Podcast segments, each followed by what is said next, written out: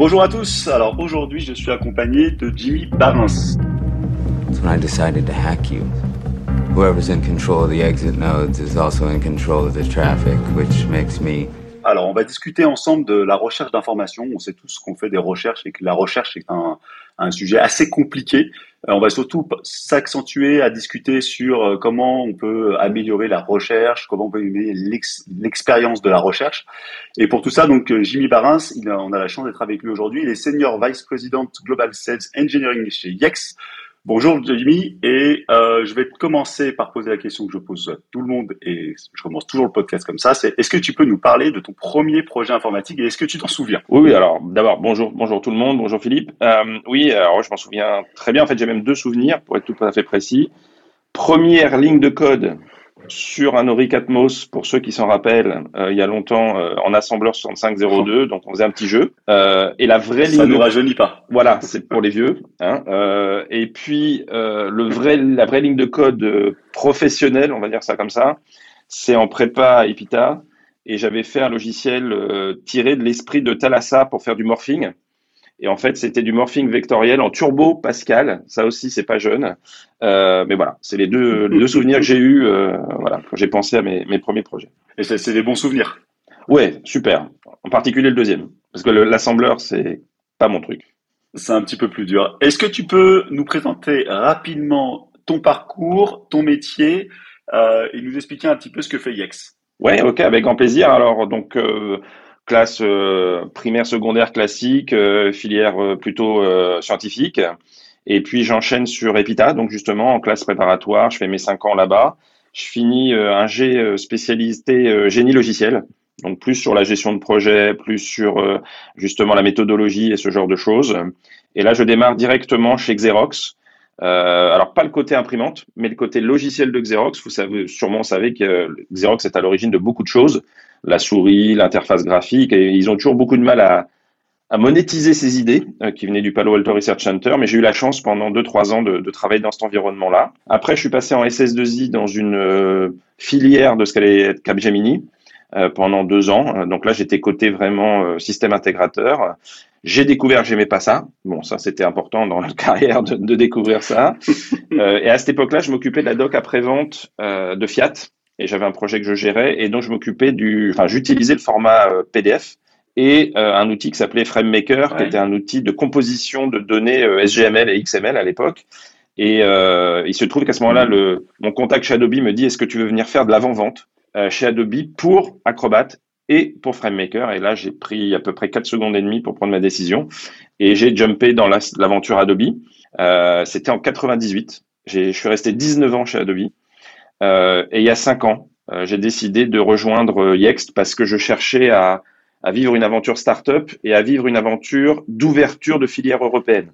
Je voulais être dans les premiers employés pour créer vraiment quelque chose, mais société américaine, dans le software, mais être le premier en Europe pour ouvrir les bureaux. D'accord. Et, et Yext, en quelques mots, qu'est-ce que ça fait? Alors Yext a pour but d'accompagner les marques, quelles qu'elles soient, euh, et d'accompagner leur visibilité dans le monde numérique. C'est-à-dire, par exemple, euh, j'ai des magasins, euh, je veux euh, m'assurer que les horaires, les photos, les adresses, tout ce qui concerne mon magasin soit correct à n'importe quel moment quand je cherche sur Google et de ne pas avoir ce phénomène qu'on a tous connu, c'est que, tiens, je regarde, il y a un fleuriste pour madame, euh, ça ferme à 7h30, je pars à 7h10, j'arrive à 7h20 et en fait, le fleuriste est fermé à 7h.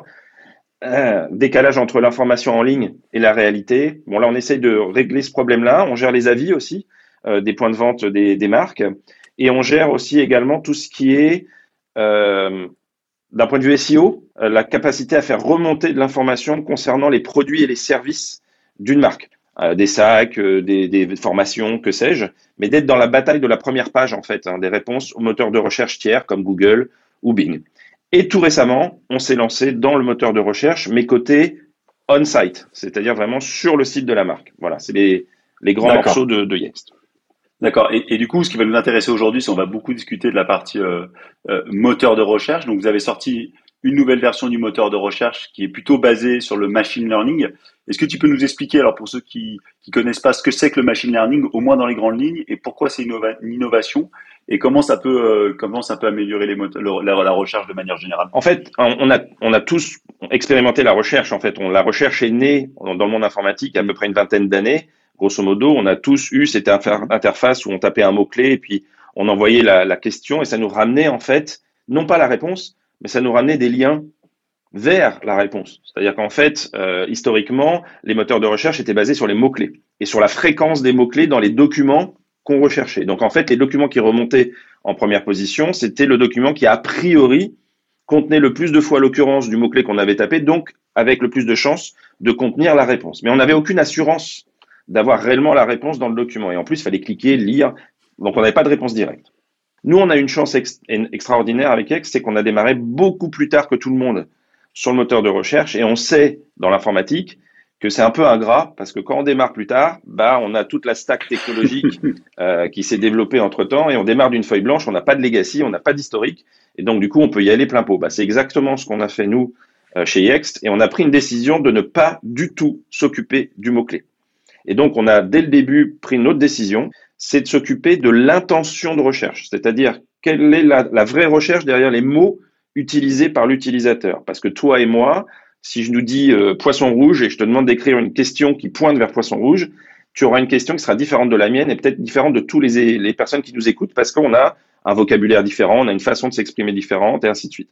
Donc nous, on s'est dit, il faut comprendre l'intention. Et le seul moyen pour le faire, bah, c'est d'utiliser l'intelligence artificielle, et on y reviendra sûrement plus en détail tout à l'heure, et le machine learning, et donc le machine learning va avoir cette capacité, à travers le temps, à apprendre et à mieux en mieux comprendre les intentions et les questions qui vont être posées par les utilisateurs, et donc de devenir de plus en plus pertinent sur la qualité de la réponse directe. Et là, on affiche la réponse, c'est-à-dire que si euh, je demande une recette pour faire un cake au chocolat, eh ben, j'ai une recette avec les 12 étapes directement comme réponse et non pas un déclic, déclic, déclic en espérant que je vais trouver ma réponse. C'est ce qu'on connaît d'ailleurs sur Google aujourd'hui. Hein.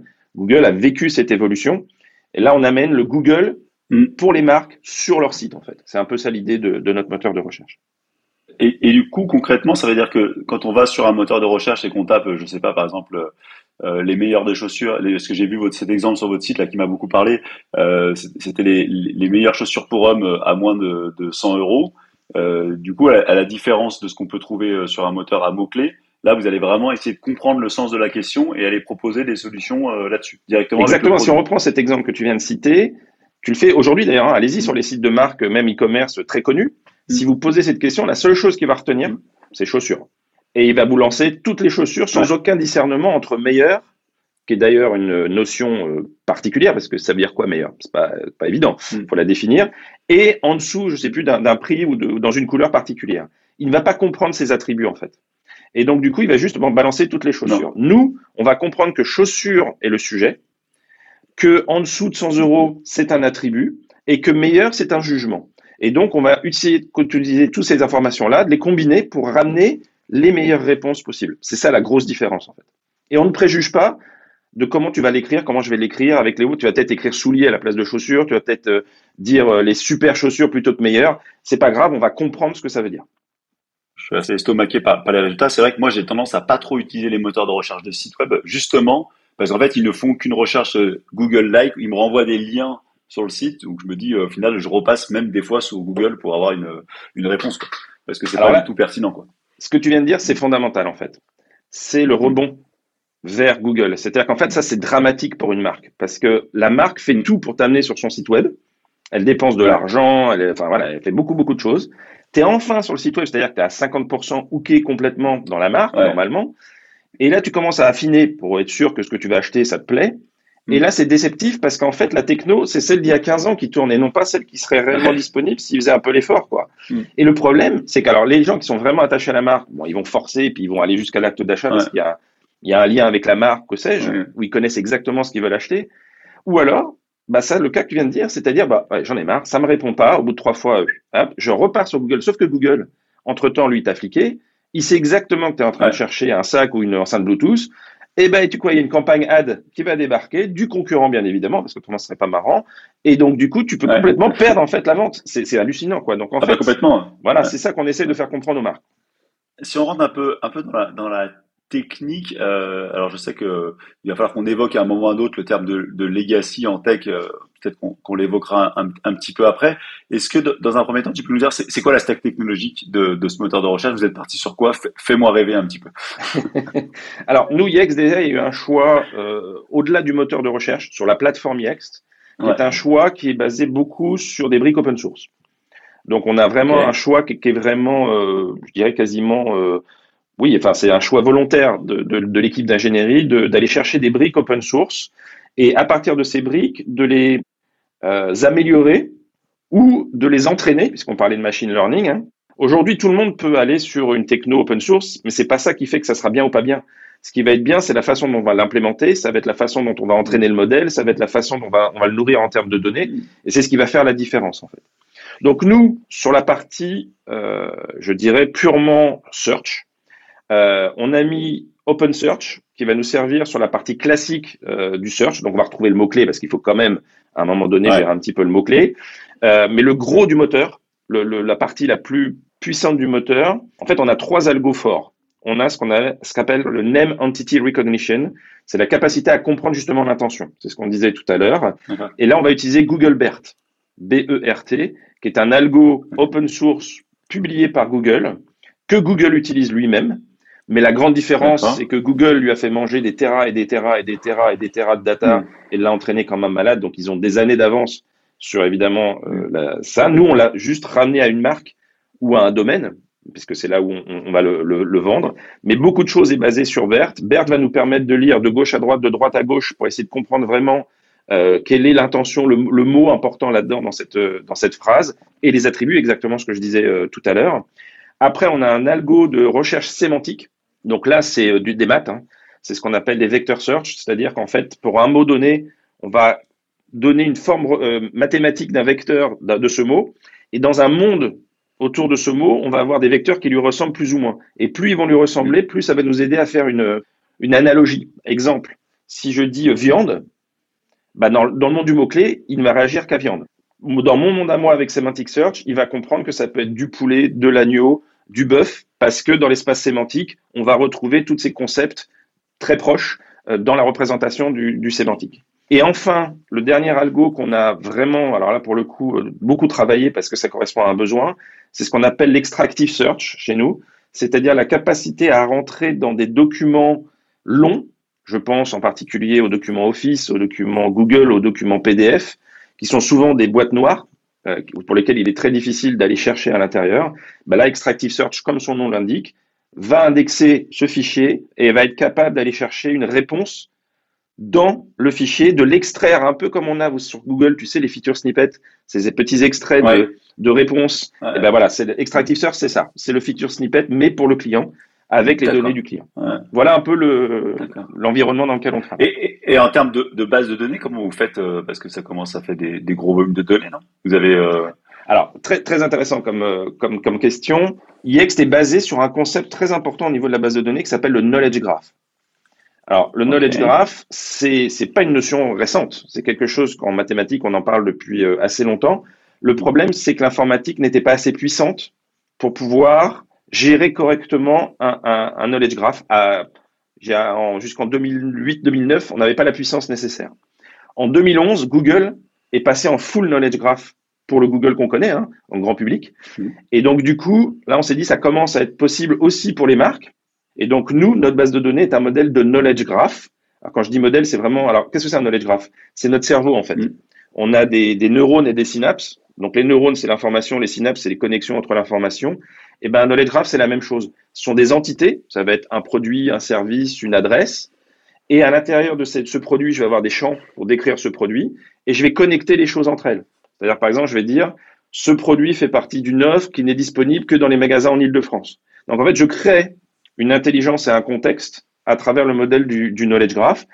Techniquement, on a une couche de knowledge graph et de GraphQL. En dessous, c'est du MySQL pour le stockage pur et dur. D'accord, ah, c'est fou. Hein.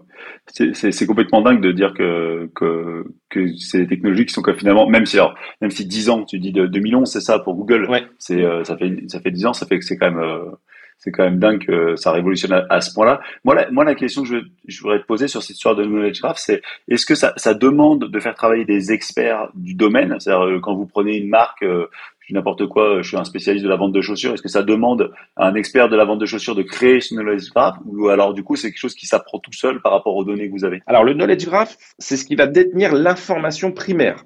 C'est-à-dire par exemple dans le cas du vendeur de chaussures, ça va être sûrement sa base de données produit.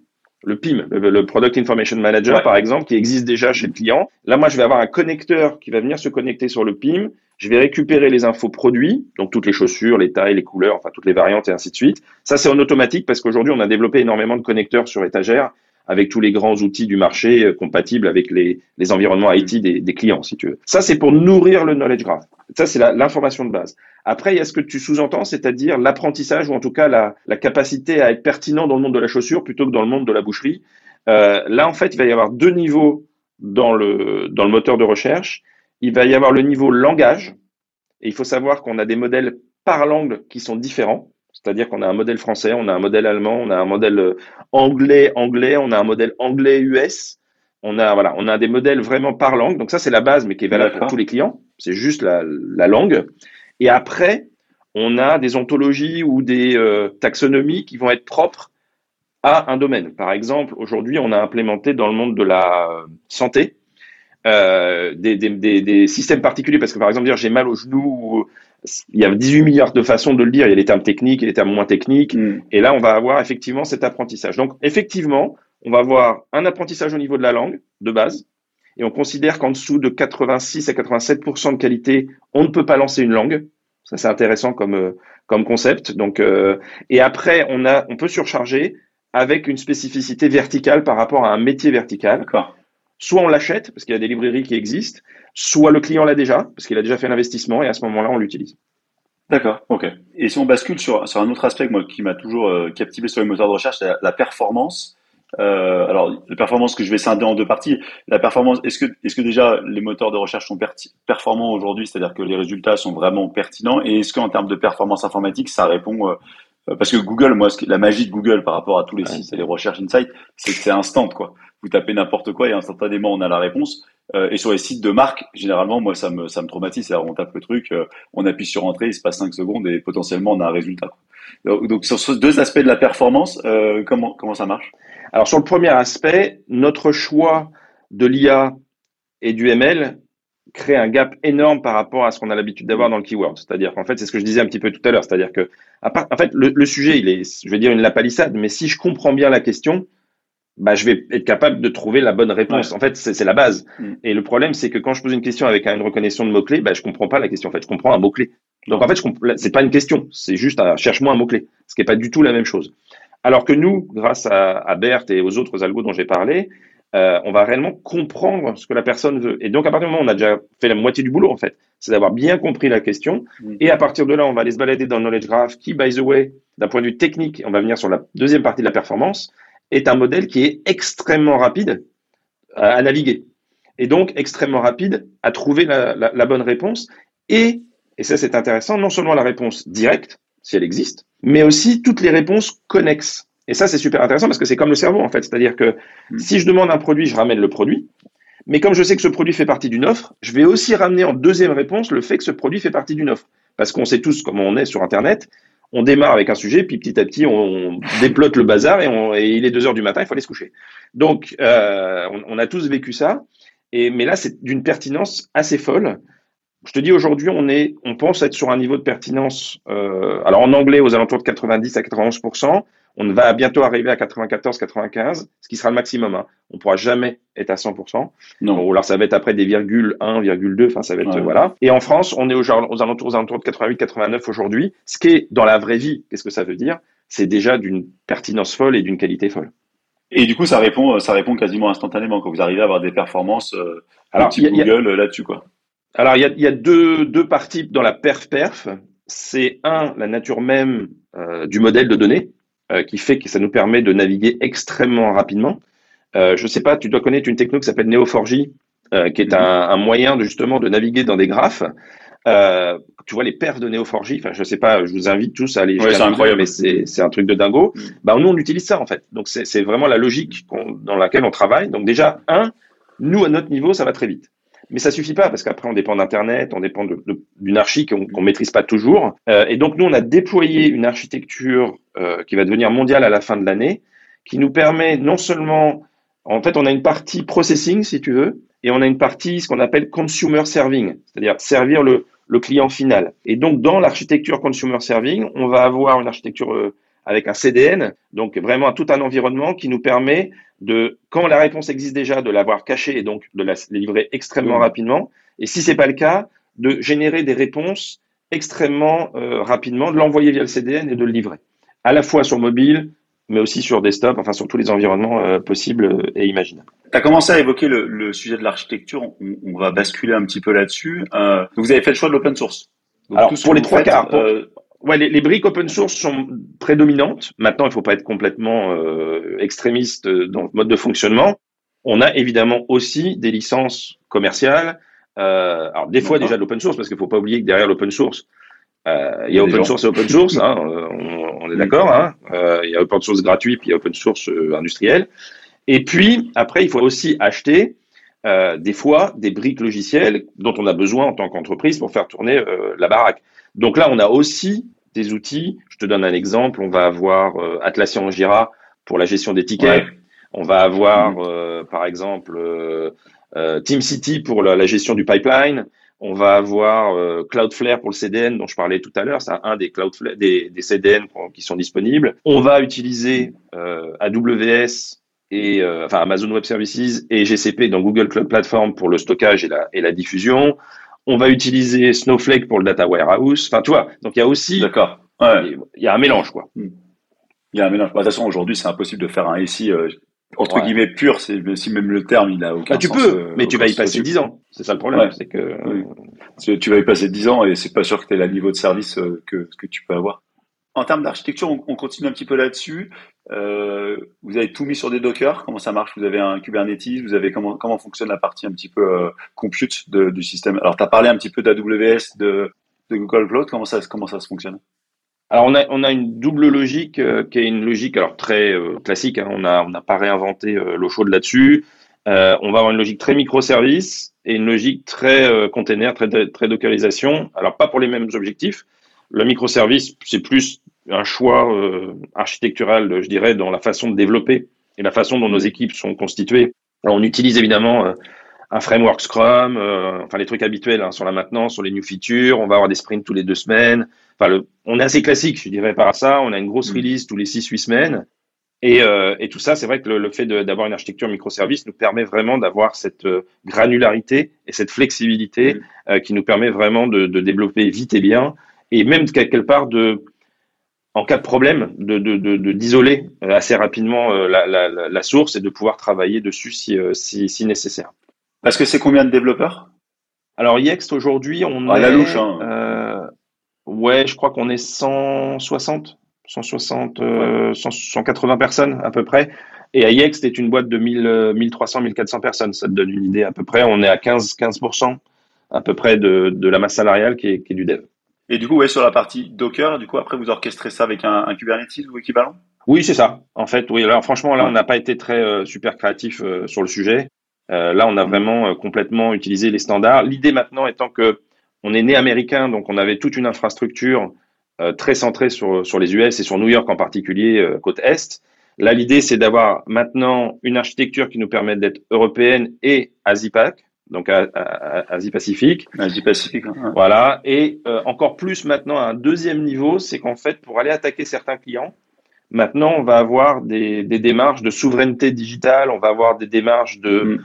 euh, verticalisation. Euh, par exemple, je dis n'importe quoi sur le monde de la santé, par exemple aux États-Unis. Ils vont avoir des ou dans le service public, ils vont avoir des normes comme on appelle FedRAMP par exemple, qui est une norme américaine qu'on est obligé de respecter si on veut vendre euh, au service public euh, un système SaaS, par exemple. Donc là, ça veut dire aussi que des fois, on va avoir même des clouds qui vont être cloud Fed, Fed, FedRAMP ou cloud, euh, pourquoi pas demain, état, état français. C'est, c'est, on va avoir non seulement notre cloud distribué, mais on va aussi, pourquoi pas, avoir des clouds, euh, si on nous le demande et si on souhaite aller vendre évidemment à ces clients-là, euh, cette capacité. D'où la dockerisation, parce que ça va nous permettre aussi de plus facilement déployer, de plus facilement dupliquer. Bah, parce que du coup, ça, ça fait le lien avec ma question suivante, en, niveau du, du, RGPD. Comment ça fonctionne? C'est-à-dire que vous isolez euh, chacune des données de chacun des sites euh, ou alors est-ce que vous avez plutôt une base de données pour euh, tous vos clients? Comment vous fonctionnez? Et comment on fait pour, euh, pour respecter chaque législation entre guillemets locale?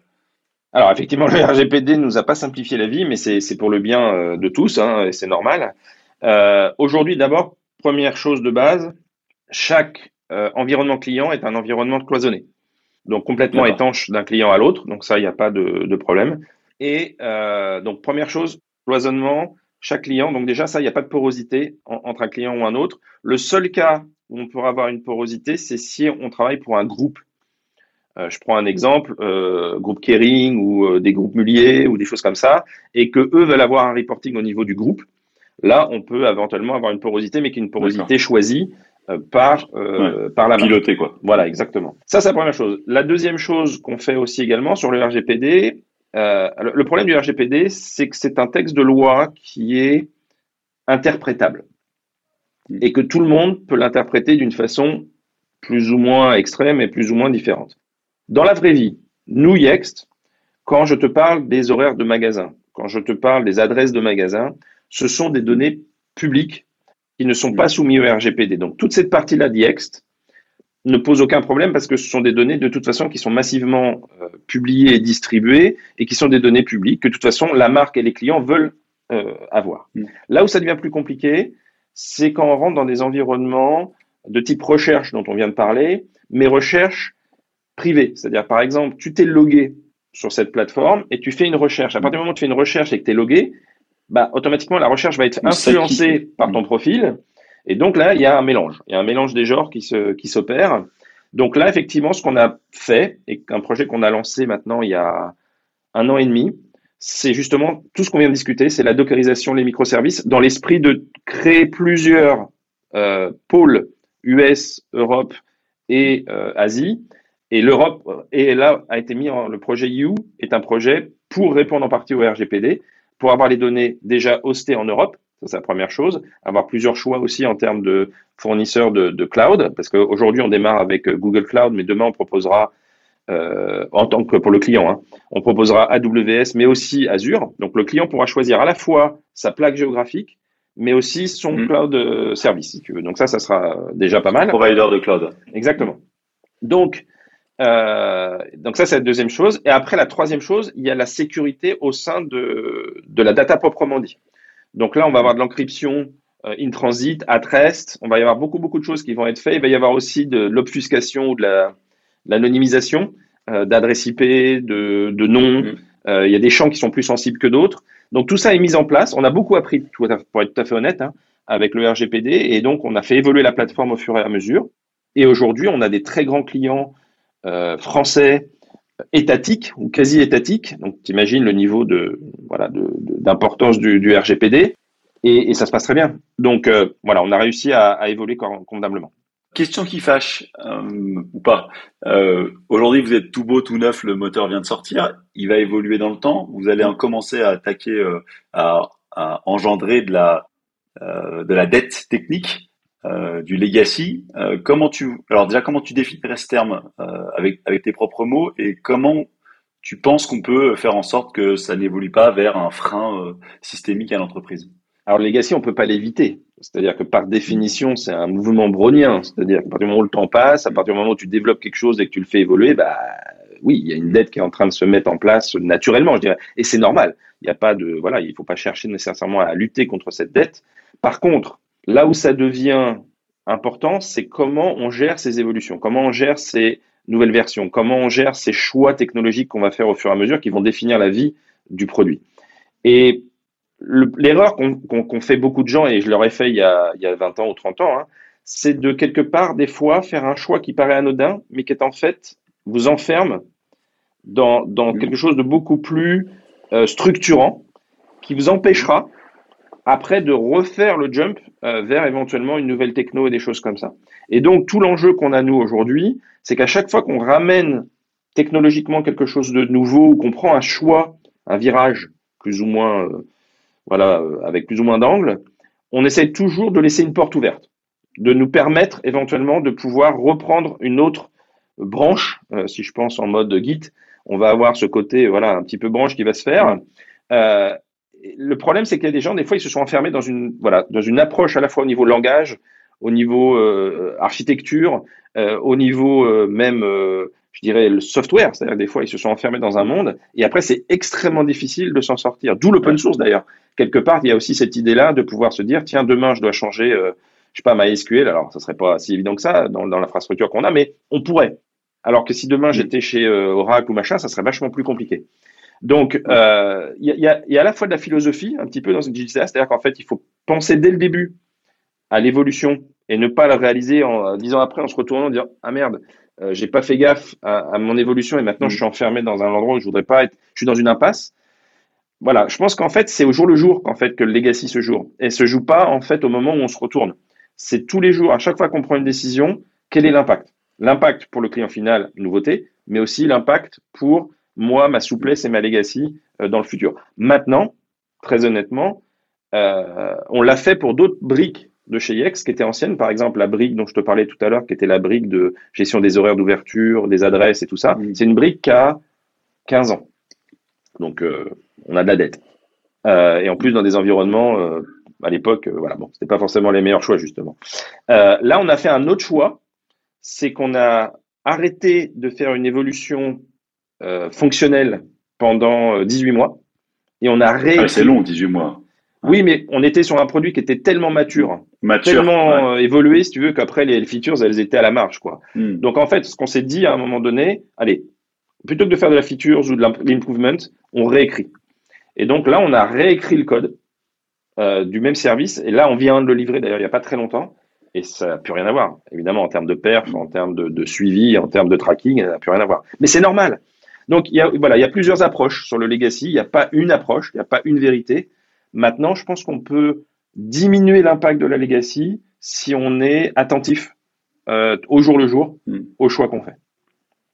Ouais, et puis, et puis je pense, je prends ton exemple de, de, de service des horaires, je pense aussi, euh, il y a le phénomène de, on part petit, puis on évolue, on évolue, on évolue, on évolue, et au bout d'un moment, le, enfin, le, le problème, c'est qu'on a tellement évolué de proche en proche qu'il y a un moment, il faut réécrire, quoi, parce que, parce que ça n'a pas été pensé pour ça à la base, quoi. Et du coup, on a tordu petit à petit, tordu, puis on n'a pas eu de vision d'ensemble. Donc, je pense que c'est bien de temps en temps de lever le crayon, comme tu dis, et de, de repart à zéro et réécrit, quoi. Exactement. Alors, par contre, il faut trouver le bon moment. Il faut. C'est pas évident. Hein. Ouais. C'est. Non, c'est pas évident. Non. C'est pas évident. C'est plus facile de faire de proche en proche que de que, de, que, comme ça, quoi. Euh, je vois que le, le temps file. Euh, il faut qu'on avance. Euh, sinon, après, mon ma, ma, ma, responsable du podcast va me dire que je passe trop de temps à discuter. Euh, parlons un petit peu euh, évolution. Comment tu vois la recherche progresser dans les prochaines années? Est-ce que tu penses que, est-ce que là, est-ce qu'on est arrivé à un plateau? Moi, personnellement, quand je suis sur Google, j'ai l'impression qu'on n'a pas bien amélioré depuis 5, 6, 7 ans. On est un petit peu, un... c'est tellement bien déjà qu'on est déjà presque à un plateau. Est-ce que toi, tu le, tu le vois euh, évoluer vers encore quelque chose de mieux la, la recherche? Est-ce que, est-ce que le machine learning, est-ce que l'IA peut nous apporter encore d'autres choses? Oui, clairement. Je pense qu'on est, euh... d'abord, je pense qu'on est loin d'avoir exploité euh, toutes les technos qu'on a aujourd'hui au maximum. C'est-à-dire, je pense qu'on n'a pas poussé encore le curseur jusqu'au maximum. Je pense qu'il y a encore des, des choses à faire. Par exemple, on en parlait tout à l'heure, euh, le côté de la verticalisation de la, la recherche. Quand je propose euh, de la recherche sur des chaussures ou de la recherche sur euh, un domaine médical, j'ai pas trouvé aujourd'hui de moteur qui déchirait tout dans le domaine médical ou qui déchirait tout sur la chaussure. Non. En fait, je pense qu'il y a l'usage des technos verticalisés. Donc je pense que ça, c'est un premier domaine. Et je pense qu'on n'a on n'a pas poussé les curseurs euh, dans cet environnement-là. Deuxième environnement, la techno, et c'est ça qui est génial dans notre boulot, c'est que demain, on peut te sortir un algo qui déchire tout, qu'on n'avait pas vu arriver, et qui va remettre tout en mm. cause. Donc ça, on ne sait pas.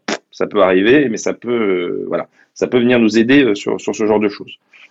Euh, troisième facteur, le, le je dirais le, le, le, saint graal de la recherche, c'est les, les informations non structurées.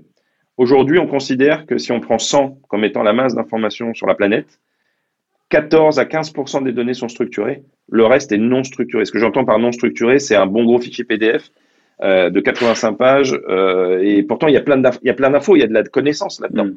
mais on n'arrive pas non seulement à l'extraire, mais en plus à la, à la ranger correctement. Parce que mm. voilà, y a, des fois c'est de l'info après-vente, des fois c'est de l'info technique, des fois c'est de l'info d'installation. Enfin bon, voilà. Je pense que là, il y a un domaine avec un gisement de data monstrueux. Parce que dans les, dans les entreprises, c'est souvent ça que tu trouves. La structurée, c'est rare. L'info non structurée, par contre, tu en trouves beaucoup. Et donc, si on arrivait à, sortir, tu vois, à surfacer cette intelligence des documents non structurés, ça, je pense que c'est un truc de dingue. Et puis enfin, je, pense que vous avez tous, euh, ceux qui nous écoutent et toi euh, en particulier, joué avec euh, GPT-2, GPT-3. Moi, c'est un truc, c'est voilà, c'est des algos qui, alors on peut avoir plusieurs usages hein, avec ces algos-là, mais moi, ça m'a, je crois, je crois que j'ai mis une journée à m'en remettre quoi, quand j'ai commencé à jouer avec ce truc-là. C'est-à-dire que quand j'ai commencé à lui donner trois règles, mais de nulles, et que j'ai vu les résultats qui m'a sorti, je me suis dit, OK. Il y a quelque chose à faire. Terminator est pas loin. C'est-à-dire qu'en fait, on commence quand même à avoir un truc. Euh, Skynet, c'est, enfin, j'abuse, hein, mais ça commence à devenir flippant. C'est-à-dire qu'il y, a des trucs quand même, on voit la qualité de ce que ça sort. Mais maintenant, si on se met dans un mode positif, nous, par exemple, on a commencé à développer GPT-3 pour aider nos clients à fournir de l'information riche. Parce que ce qu'on a découvert chez nos clients, c'est que souvent, si on reprend l'exemple de nos magasins, ils vont avoir les horaires d'ouverture, l'adresse, et c'est tout. C'est-à-dire qu'ils ont le strict minimum dans leurs informations, mais ils n'ont pas euh, d'écrire le magasin, euh, d'écrire les produits et les services. Ils n'ont pas plein, plein, plein d'autres choses qui seraient nécessaires, parce que plus on donne de l'info à Google, plus il le mange et plus il devient pertinent. Et ben là, on pourrait imaginer GPT-3, par exemple, prenons un exemple produit. J'ai mon PIM, et dans mon PIM, donc Product Information Manager, j'ai le nom du produit, j'ai sa couleur, j'ai son prix, machin, machin, machin. C'est très descriptif, c'est chiant à lire. Eh ben, je prends GPT-3, je lui dis, tiens, voilà les 12 champs que tu dois lire et tu dois m'écrire un texte de trois lignes en français.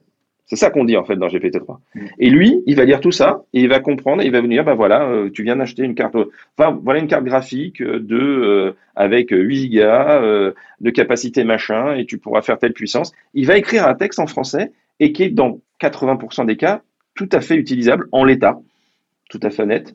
Et là, on va avoir enrichi la base d'information du client, ce qui va enrichir le moteur de recherche, donc enrichir les réponses qu'on va être capable de fournir euh, au client sans avoir rien demandé au client. C'est-à-dire qu'on va utiliser. c'est ça la clé, quoi. Ouais, voilà.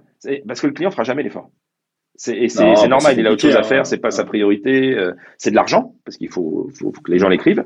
Et donc là, on arrive avec d'autres trucs d'IA qui commencent à être super intéressants, c'est ça. Et le dernier exemple que je voudrais citer, Là, c'est un peu plus prospectif. On est à 3 ans, je pense, 3-4 ans. C'est l'IA de l'IA, c'est-à-dire l'IA qui analyse ce qui se passe dans un, exemple de, discussion de recherche et qui comprend ce que la personne est en train de faire dans l'affinage. Et donc, du coup, il va être capable d'imaginer la prochaine question qui va être posée par l'utilisateur. Et là, on va être en mode euh, recherche euh, proactive euh, ou préemptive. Et donc là, ça va être intéressant. Là, on va avoir aussi d'autres trucs qui vont venir enrichir la base dynamiquement. Et ça, ça va être génial. J'avais vu une, une, interview de Google qui m'avait fait, m'avait fait pas mal réagir. C'était, ils disaient qu'ils avaient un problème, c'est que les utilisateurs, ils étaient habitués à Google d'avant. Et que du coup, ils s'étaient adaptés, l'utilisateur s'était adapté au moteur de recherche. Par exemple, moi, je ne fais jamais une question. Euh, parce que parce que j'ai été éduqué euh, quand j'étais jeune à taper que des mots clés et du coup je tape que des mots clés et je fais jamais une, une phrase quoi. Et du coup, j'ai dû me forcer, maintenant je me force parce qu'effectivement ça marche très bien, à recréer une phrase avec mes mots-clés pour qu'ils comprennent le sens de la phrase. Alors c'est très intéressant ce que tu dis parce qu'en fait, il y a une étude d'ailleurs publiée par Google hein, qui te donne la fréquence, est-ce que tu utilises un mot-clé, deux mots-clés, trois mots-clés, quatre mots-clés, et il te dit euh, le, le, d'abord la qualité de réponse. Et tu vois bien que plus tu donnes d'infos, plus tu donnes de mots-clés, même si tu restes dans un mode mot-clé, mais que tu en donnes trois, quatre, la qualité de la réponse est bien, bien meilleure. Donc déjà, ça, hmm. c'est une première chose.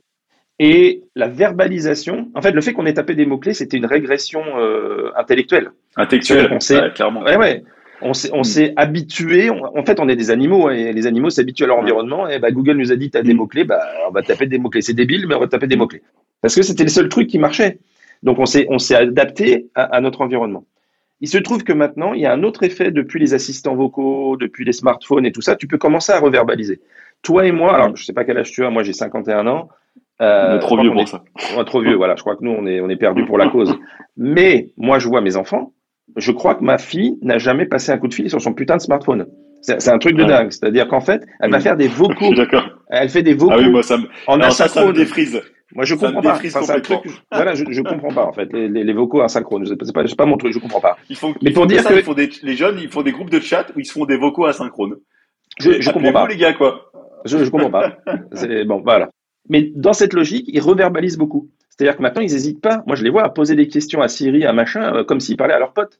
Donc, il y, a- quand même un changement qui se voit, et Google voit bien d'ailleurs hein, le volume euh, aujourd'hui des, recherches multi-mots-clés ou phrasées sont en constante augmentation. Donc, euh, on va y revenir, on va readapter euh, aux capacités informatiques, en fait. Oh, nous, nous, on est trop vieux, c'est pas grave, on va abandonner. Ouais, je crois que, enfin, moi, en tout cas, je suis, je suis perdu pour la cause, ça c'est sûr. Il faut qu'on arrive à la conclusion. Euh, concrètement, dans le moteur de recherche chez Yext, c'est quoi les, les prochaines étapes? C'est quoi la Fais-nous rêver. C'est quoi les prochaines features pour les clients qui potentiellement écouteraient ou les prospects? Qu'est-ce que vous allez sortir dans les prochains mois, années? Alors nous, on avait, on a une philosophie qui est une, un moteur de recherche universel. Ça aussi, c'est un autre différenciant de Yext par rapport aux autres technologies de moteur de recherche, qui avait tout de suite un focus très e-commerce, parce que euh, c'était là où était l'argent, c'était là où était le, le nerf de la guerre pour la recherche. Nous, on est parti avec une approche complètement différente, qui est de dire, quand un- toi, moi, on arrive sur un site de marque, le moteur, cette barre-là, ne devrait pas préjuger du type de questions que je vais poser concernant la marque. C'est-à-dire, ça pourrait être très bien quel est le prochain événement près de chez moi? On parle pas de produit, on n'est Mm. pas e-commerce. Est-ce que tu as un job étudiant de quatre mois euh, pour ma fille? Hmm. Est-ce que, tiens, je voudrais connaître l'histoire de la marque, ça m'intéresse. Euh, quels sont, enfin, tu vois, il y, a- il y a plein de questions en fait qu'on peut, ou alors même des questions après-vente. J'ai acheté ta montre, je voudrais changer la pile, euh, explique-moi. Tout ça, c'est pas de l'e-commerce, proprement dit, genre, je veux dire, c'est pas Ouais. du produit euh, direct. Hmm. Et donc, nous, on s'est lancé d'abord sur cette approche-là, et on est parti à l'envers. C'est-à-dire qu'on est parti sur de l'universel, et maintenant qu'on est en train d'affiner justement pour devenir un acteur e-commerce euh, au minimum head-to-head avec les, les, les, les premiers de la classe, et voire meilleur puisqu'on a fait ce choix un peu clivant euh, dès le début sur l'architecture, avec l'espoir bien sûr d'être d'être meilleur que les autres. Et donc on est parti à l'envers, voilà. Donc ça, ça va être le prochain gros truc, ça va être l'e-commerce. Et alors ça, on est en plein dedans. Euh, on a déjà fait 60% du chemin. Donc on, voilà, la nouvelle release, on vient d'apporter encore pas mal de nouveautés. Et le prochain gros truc, ça va être la recherche interne en entreprise. C'est-à-dire qu'on s'est aperçu que la gestion de la connaissance, on, on en parle depuis des années, le, le knowledge euh, manager, ce genre de choses, euh, bah aujourd'hui ça s'appelle euh, SharePoint, ça s'appelle euh, Oh, Google Drive, horrible, quel outil horrible. Et c'est catastrophique. Enfin, je veux dire, euh, voilà, par définition, c'est-à-dire qu'en fait il y a un problème. On revient sur mes documents non structurés qui représentent alors là 95% de, de la data. Et donc, on travaille très fort sur l'adaptation du moteur de recherche IX pour un environnement que nous, on appelle workplace, c'est-à-dire en fait Ouais. l'utilisateur au sein de l'entreprise qui cherche de la connaissance. Ça, ça va être le gros truc aussi quand- sur lequel on est en, en train de travailler. Ok, passionnant, passionnant tout ça. Allez, on, on va transitionner vers ma, ma, fra- ma question de conclusion. Est-ce que est-ce que tu as encore un rêve en informatique? Est-ce qu'il y a quelque chose qui te fait encore rêver? Alors tu peux partir où tu veux, hein, mais pas forcément dans le domaine de la recherche, et à plus ou moins longue échéance. Alors moi, je suis un, enfin, je suis tombé dedans jeune, euh, comme on en a parlé tout à l'heure. Euh, moi, je suis quelqu'un qui s'émerveille assez facilement. Euh, donc euh, moi, le, le, le dernier grande claque que j'ai pris, c'est GPT-3. Je, je m'en suis toujours Ouais. pas remis, je crois. Enfin, franchement, c'est, c'est, ça m'a hyper impressionné, quoi. Et en plus, j'ai touché euh, 0,1% du truc, je pense. Ouais. Donc euh, et très, très, très, très impressionnant. Et je me dis qu'on vit la meilleure époque du monde. C'est-à-dire qu'en fait, euh, moi, mes 30 dernières années, là, c'est incroyable. Enfin, entre ce que j'ai fait il y a 30 ans et ce qu'on fait aujourd'hui, c'est Mm. c'est hallucinant, quoi. Et je me dis que si on continue sur la même vitesse, on va arriver très rapidement, je pense, hein, à avoir euh, des conversations. Je pense que le conversationnel, pour moi, c'est la prochaine grande étape. On en parle depuis des années, mais sauf que c'est plutôt du marketing que de la réalité.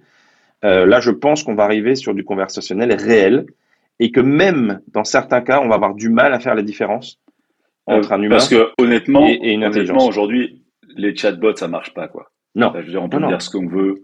Franchement, moi, je me suis déjà énervé dessus parce que ça marche pas du tout, mais ça, ça sert à rien comme techno. Tu, penses que tu vas conversionner avec euh, ta, ta, qu'on appelle ça, ta compagnie aérienne, tu poses trois questions et le truc, il te répond, euh, j'ai rien compris, appelle un conseiller, quoi. Mais parce qu'en fait, euh, le problème, c'est que le chatbot actuel, c'est un arbre de décision. C'est-à-dire qu'en fait, C'est ça. un arbre qui a, qui a prévu, prévu les 12 questions qu'ils veulent répondre. Sauf que toi, tu vas ça. un, pas l'exprimer comme ils ont envie, Non. et deux, tu vas pas poser la question que t'as- ils ont imaginée. Donc, du coup, déjà, donc, et en plus, c'est hyper déceptif. C'est hyper déceptif. Ah bah oui, ah oui, oui. Alors nous d'ailleurs pour info, notre moteur de recherche maintenant est exposé en API et tu peux l'intégrer dans les chatbots. C'est-à-dire qu'en fait, justement, pour éviter cette... Alors, En fait, le vrai chatbot qui fonctionne bien aujourd'hui, à aujourd'hui, c'est un mélange d'arbres de décision sur tes 40 questions primaires que tu connais par cœur et qu'il faut absolument répondre. Et tu fouilles X derrière pour le reste. Et là, tu as un mix qui, qui, marche, si tu veux. Et... Ouais, mais tu as raison. Je, moi, euh, ouais, je suis un mauvais utilisateur de chatbot parce que ça m'a déçu. Par contre, il y avait une démo, je sais plus comment elle s'appelait, mais c'était une démo de Google sur une prise de commande avec un. C'était pas un chatbot, c'était au téléphone euh, mm. et il y avait une réponse qui était incroyable. Ça, je pense que on y est presque. Enfin, je pense qu'on on, ça va pas tarder, quoi. Ouais. Ça va pas tarder. J'espère que ça va s'améliorer parce que sinon c'est hyper agaçant. bah, c'est vrai qu'on arrête de taper 1, taper 2, taper 3 parce ah que ça c'est insupportable. Ah ouais, non, ça, c'est pas... insupportable. Ou quand tu es au téléphone que tu dois dire ta référence client et qu'il a rien compris et que tu fais 8 fois le truc et ça te rend fou. Euh... Ça te rend complètement fou quoi. est-ce que, est-ce que, déjà merci d'avoir passé ce temps, ce temps avec moi. Est-ce que tu as un petit conseil pour nos auditeurs? Alors, euh, je vais te demander de donner un conseil aux, jeunes, ceux qui démarrent dans le métier de l'informatique ou qui démarrent dans les métiers euh, de l'informatique. Est-ce que tu as un conseil à leur donner? Ah bah moi, il n'y a qu'un seul conseil, c'est soyez curieux. Soyez, soyez euh, émerveillés. Restez émerveillés tout le temps. Soyez curieux. Curieux, pour moi, la curiosité, c'est, c'est la base. J'ai toujours dit à mes enfants, si tu es curieux et que tu sais lire, tu peux faire ce que tu veux. Et, et en informatique, encore plus qu'ailleurs. Parce qu'il faut ouvrir ses chakras, il faut être à l'écoute et être curieux. Et si vous ne faites que ça, c'est bon, il n'y a pas de problème. La vie sera belle. Et il faut leur dire d'être pas borné. Tu sais, quand on démarre la carrière, ils sont tous un peu bornés, genre c'est ma techno préférée, c'est ça le futur et tout. Alors que quand on a, vécu quelques années en informatique, on sait que le futur, c'est changeant. il y a un côté émotionnel, effectivement, attachement euh, des fois à des technos. Euh, mais euh, moi-même, j'ai été attaché, attaché, des technos. Quand je les regarde avec le recul, je me dis putain, c'était vraiment couillon, quoi. Mais, mais bon, ça fait partie du truc. Ça, je pense que ça fait partie de, de l'expérience et de, la construction. Voilà, voilà. Merci, Jimmy. Bah, merci à toi.